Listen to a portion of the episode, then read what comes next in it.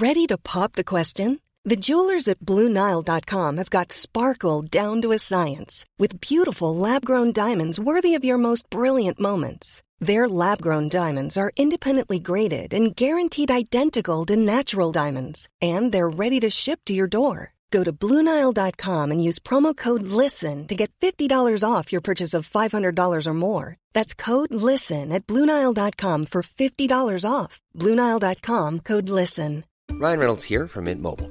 With the price of just about everything going up during inflation, we thought we'd bring our prices down. So to help us, we brought in a reverse auctioneer, which is apparently a thing.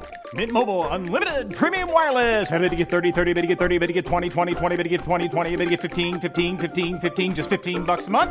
So, Give it a try at mintmobile.com slash switch. $45 upfront for three months plus taxes and fees. Promo rate for new customers for limited time. Unlimited more than 40 gigabytes per month. Slows. Full terms at mintmobile.com.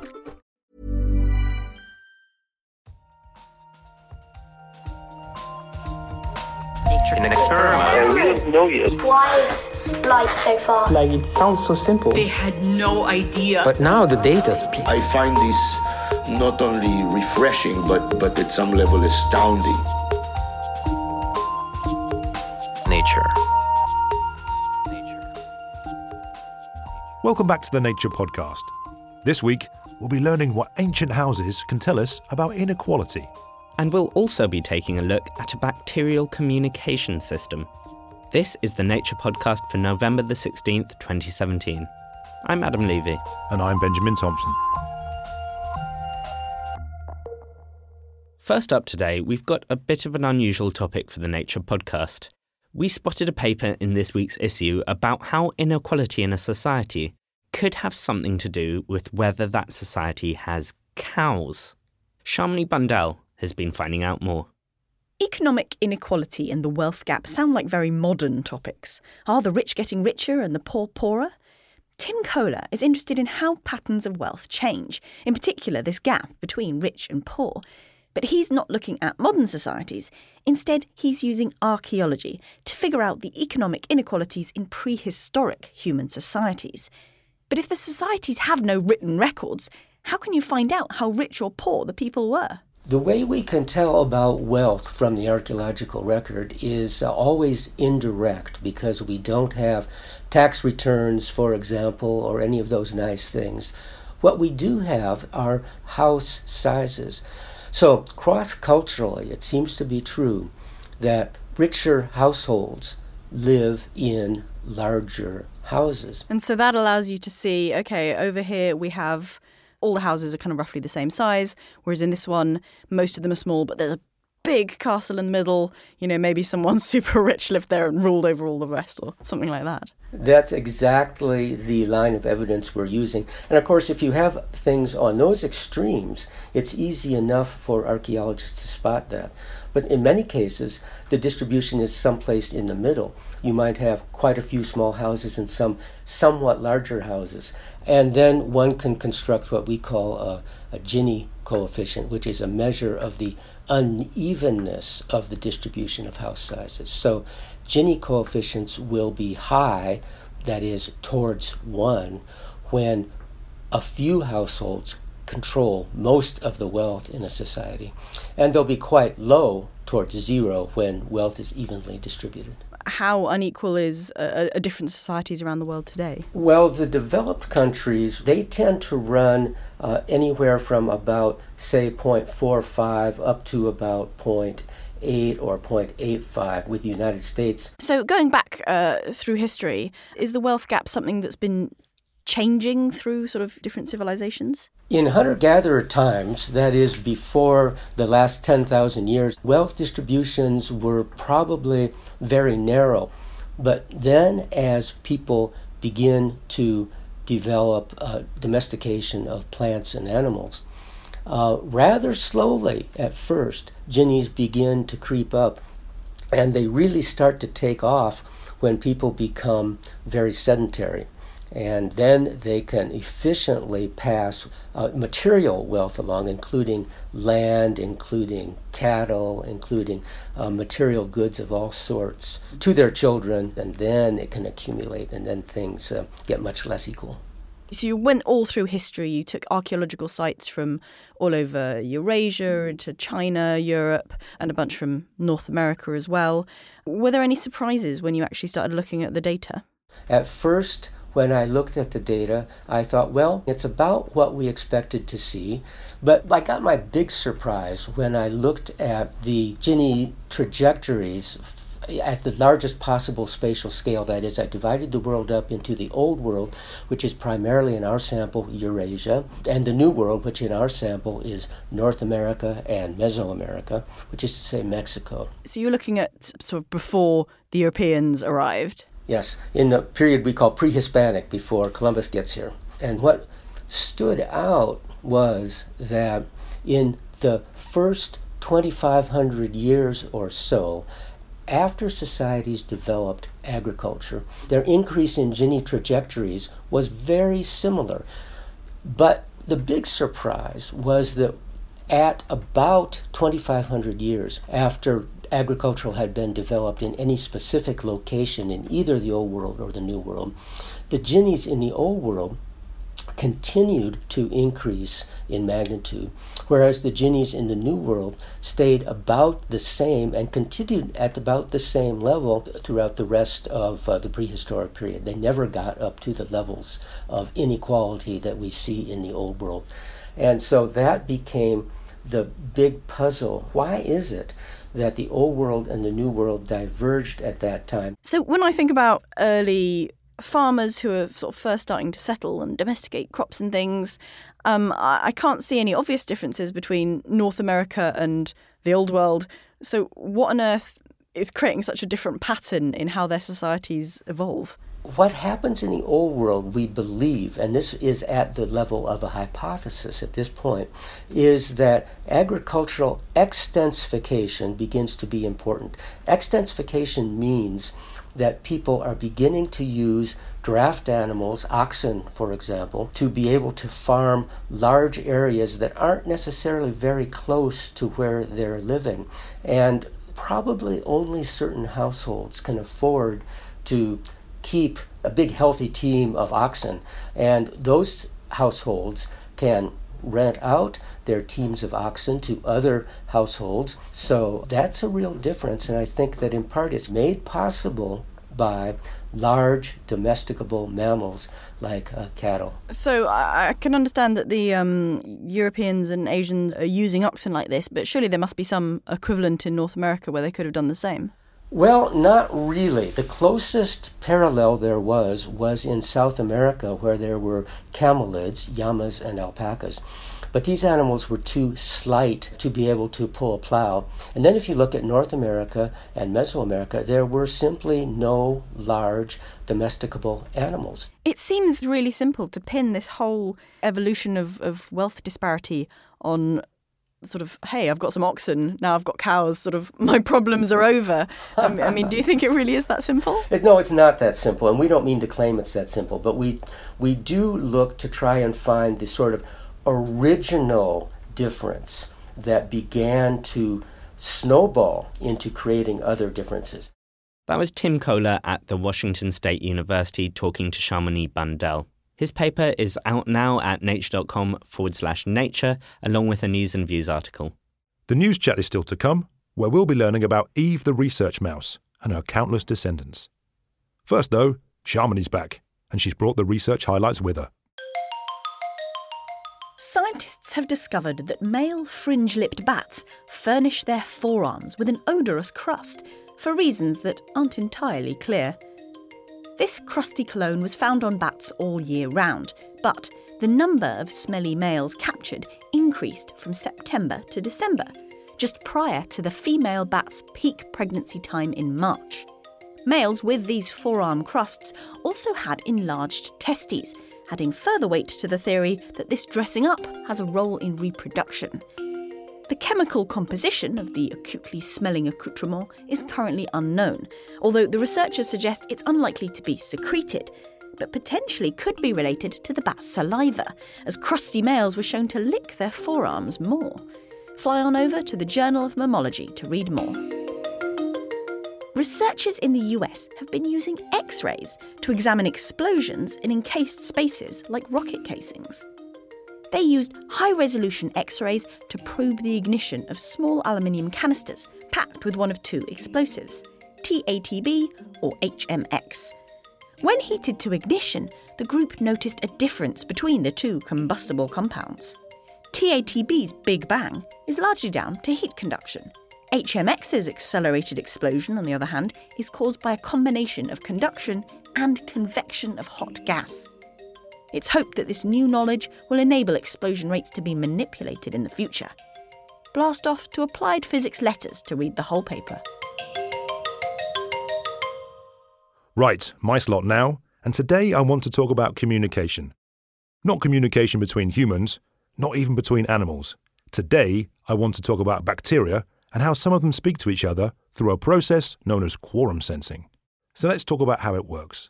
The system is controlled by a small diffusible signaling molecule that quorum sensing bacteria release into their environment. When there's just one bacterium present, not much happens as the signal is too diffuse to do anything. But as this bacterium multiplies into a colony and all the members are releasing the signaling molecule, it gets more and more concentrated. Eventually, the molecule reaches a threshold and, boom, it binds with its corresponding receptor and switches on a set of specific genes. Now, this happens in all the bacteria, and it pretty much happens in unison. Quorum sensing was first discovered in the late 60s, early 70s, but for a couple of decades there wasn't much interest in the field, and far from a quorum of researchers working on it. One of these researchers, though, was Pete Greenberg from the University of Washington, who's co written a review for Nature about the history and future of quorum sensing. Interest in the topic picked up again in the 90s after some important discoveries, as Pete explains. A group in Rochester discovered a system in a human pathogen, Pseudomonas aeruginosa. I think finding a human pathogen that used quorum sensing to control its virulence really changed the trajectory of how the field was expanding. Pseudomonas aeruginosa is a bacterial species that can cause disease in animals, plants, and humans. While other bacteria use quorum sensing to control things like luminescence, in Pseudomonas it controls some rather different genes. In Pseudomonas aeruginosa, our pathogen, it turns on genes for production of an extracellular protease, production of toxins. Pseudomonas makes cyanide, and other factors that we call public goods things that are outside the cell and can be shared by all the members of the group. So, this isn't the Nature Political Science podcast, but this talk of public goods and sharing implies that an element of socialism is involved in quorum sensing. The bacteria all work towards a common goal, helping each other out, and sharing the rewards. However, given that it takes energy to be part of the team, there can be the temptation to not play by the rules the concept really surrounds what I call Darwin's dilemma. Other people have called it that too, and that is that there's some cost to cooperate and produce shared resources. If a cheat is among us, the cheat will have a fitness advantage because it won't pay the cost of cooperation but can benefit from the cooperation of others. And if it has a fitness advantage, it should overtake the population. Yet we know cooperation exists. To learn more about cheating, researchers grew Pseudomonas aeruginosa on milk protein. The bacteria secrete an enzyme to break down this protein, which allows it to be used as food. Enzyme production is under the control of quorum sensing, so it only gets switched on when the colony is of sufficient size. But in this population, cheats emerge, who have lost their quorum sensing machinery. These mutants don't have to waste energy secreting enzymes, they just freeload off the work of their colony mates. If too many cheats emerge, there's not enough bacteria doing the work, and the colony collapses. Under these conditions, levels of cheating Pseudomonas fluctuate at around 30% of the colony. Pete and his colleagues have identified one of the ways that the productive members keep the cheats in check. This process is called policing. And the way these bacteria do this is they make toxins that the cheats can't make. They couple toxin production to quorum sensing. So if you're a quorum sensing mutant, you don't make the toxin. Turns out you don't make the immunity factor for the toxin.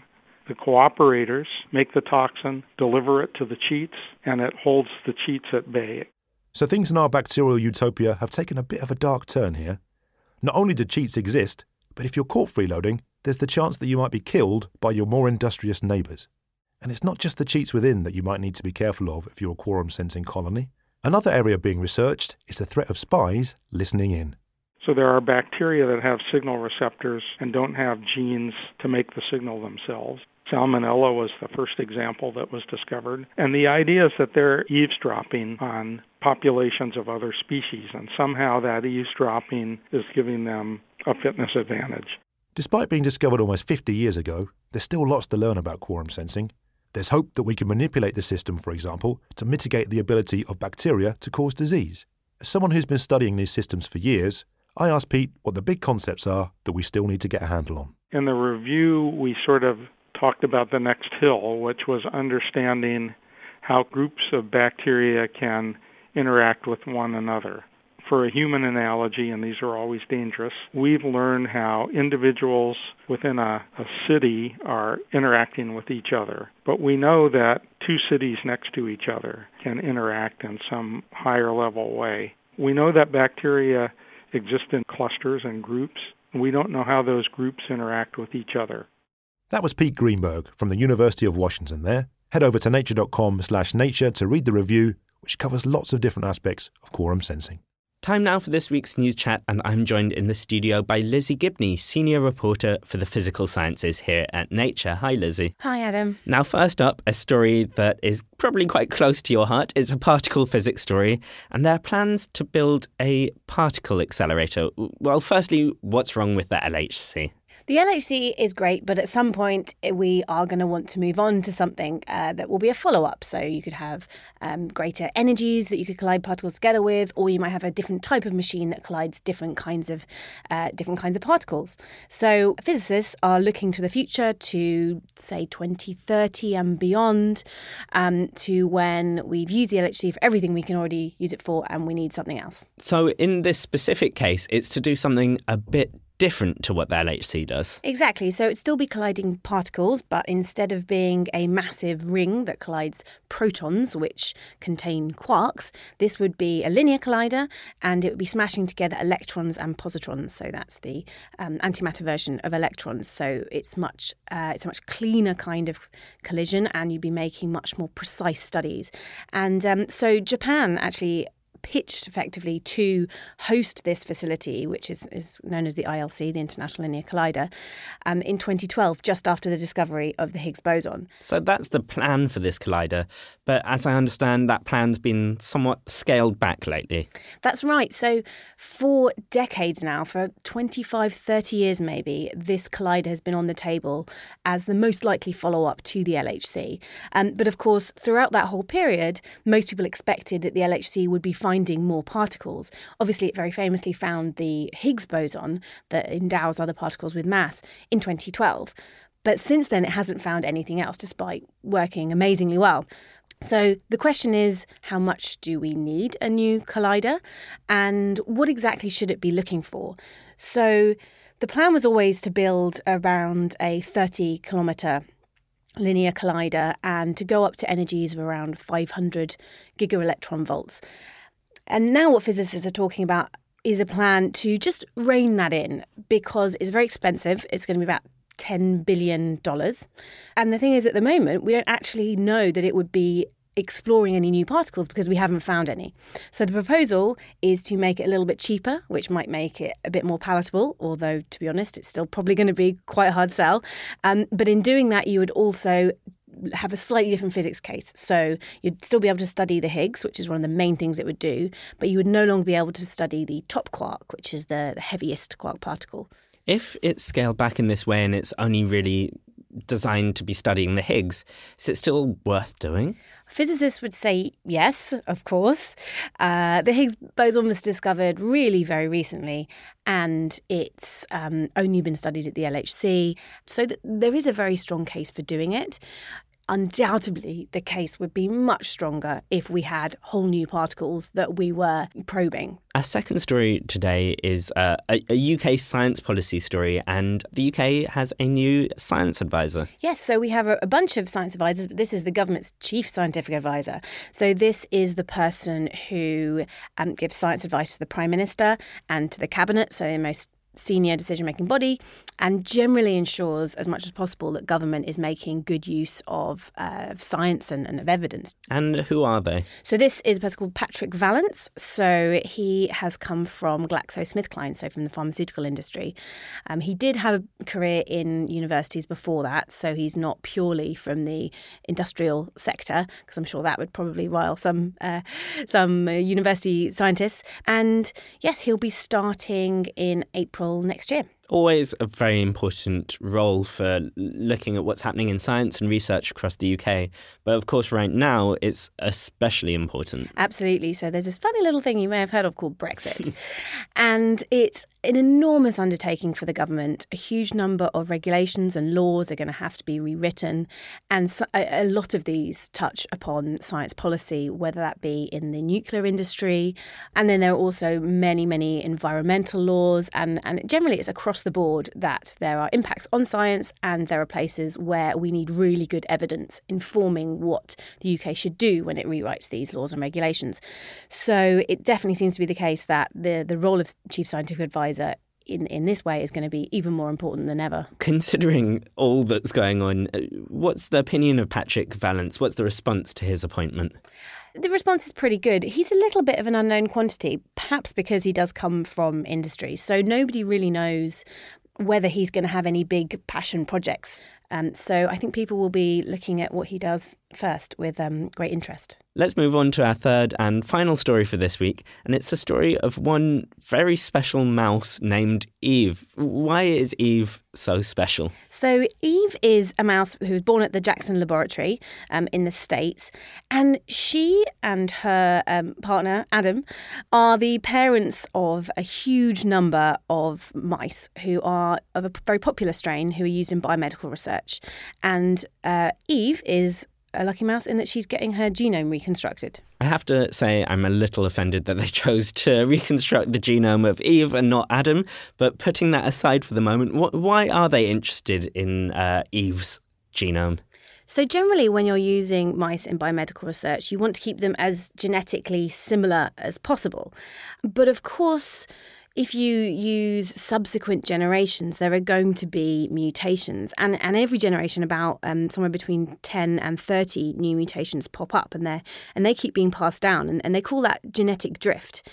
Now, the point is, when you have these changes, they can have physiological effects that actually affect experiments. So, They've shown that, for instance, some substrains of this of this popular strain of mice have very different tastes in alcohol. Some have uh, quite different immune system responses, and of course, that can really affect the experiments that you're doing. So what they're trying to do here is uh, is to construct the genome of Eve, so they have something that they can compare their strains to. So then you can uh, figure out what the differences are with the strain you're using, and you can compensate for them. So, does this then fix the problem for all lab mice that we have, or is it just some kind of specific set? This is a, a, specific set. So, Adam and Eve were mice who lived at this lab in 2005, and the researchers there realised the potential for this problem of genetic drift. And so they froze dozens or hundreds even of, of, of, the embryos of the, the grandchildren of these mice and every five years they restart the strain but you're always going to get this this drift. So that lab has come up with a particular way of not solving but slowing the problem. But of course, different strains at different labs developed by different firms will have genetic drift in different ways. Well, even so, good for all those labs that are using uh, the descendants of Eve in their experiments. But uh, how how good is it? How big a difference is genetic drift having? So it's really hard to actually figure out exactly what kind of an impact it's having probably a significant one, but uh, the awareness is pretty low within labs how much drift they might have in their mice and, and how much they probably do need to compensate for it. So um, it might be that experiments or entire research programs are wasted when uh, people think they're using identical mice and actually they are genetically diverged. But at the moment, we don't really know. Lizzie, thanks for that update. For more on those three news stories, head to nature.com forward slash news. So that's it for this week.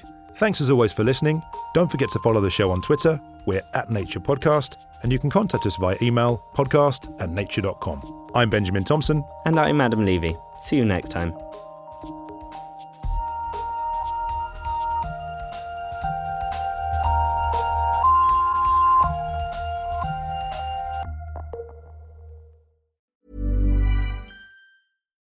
It's Paige DeSorbo from Giggly Squad. High quality fashion without the price tag. Say hello to Quince.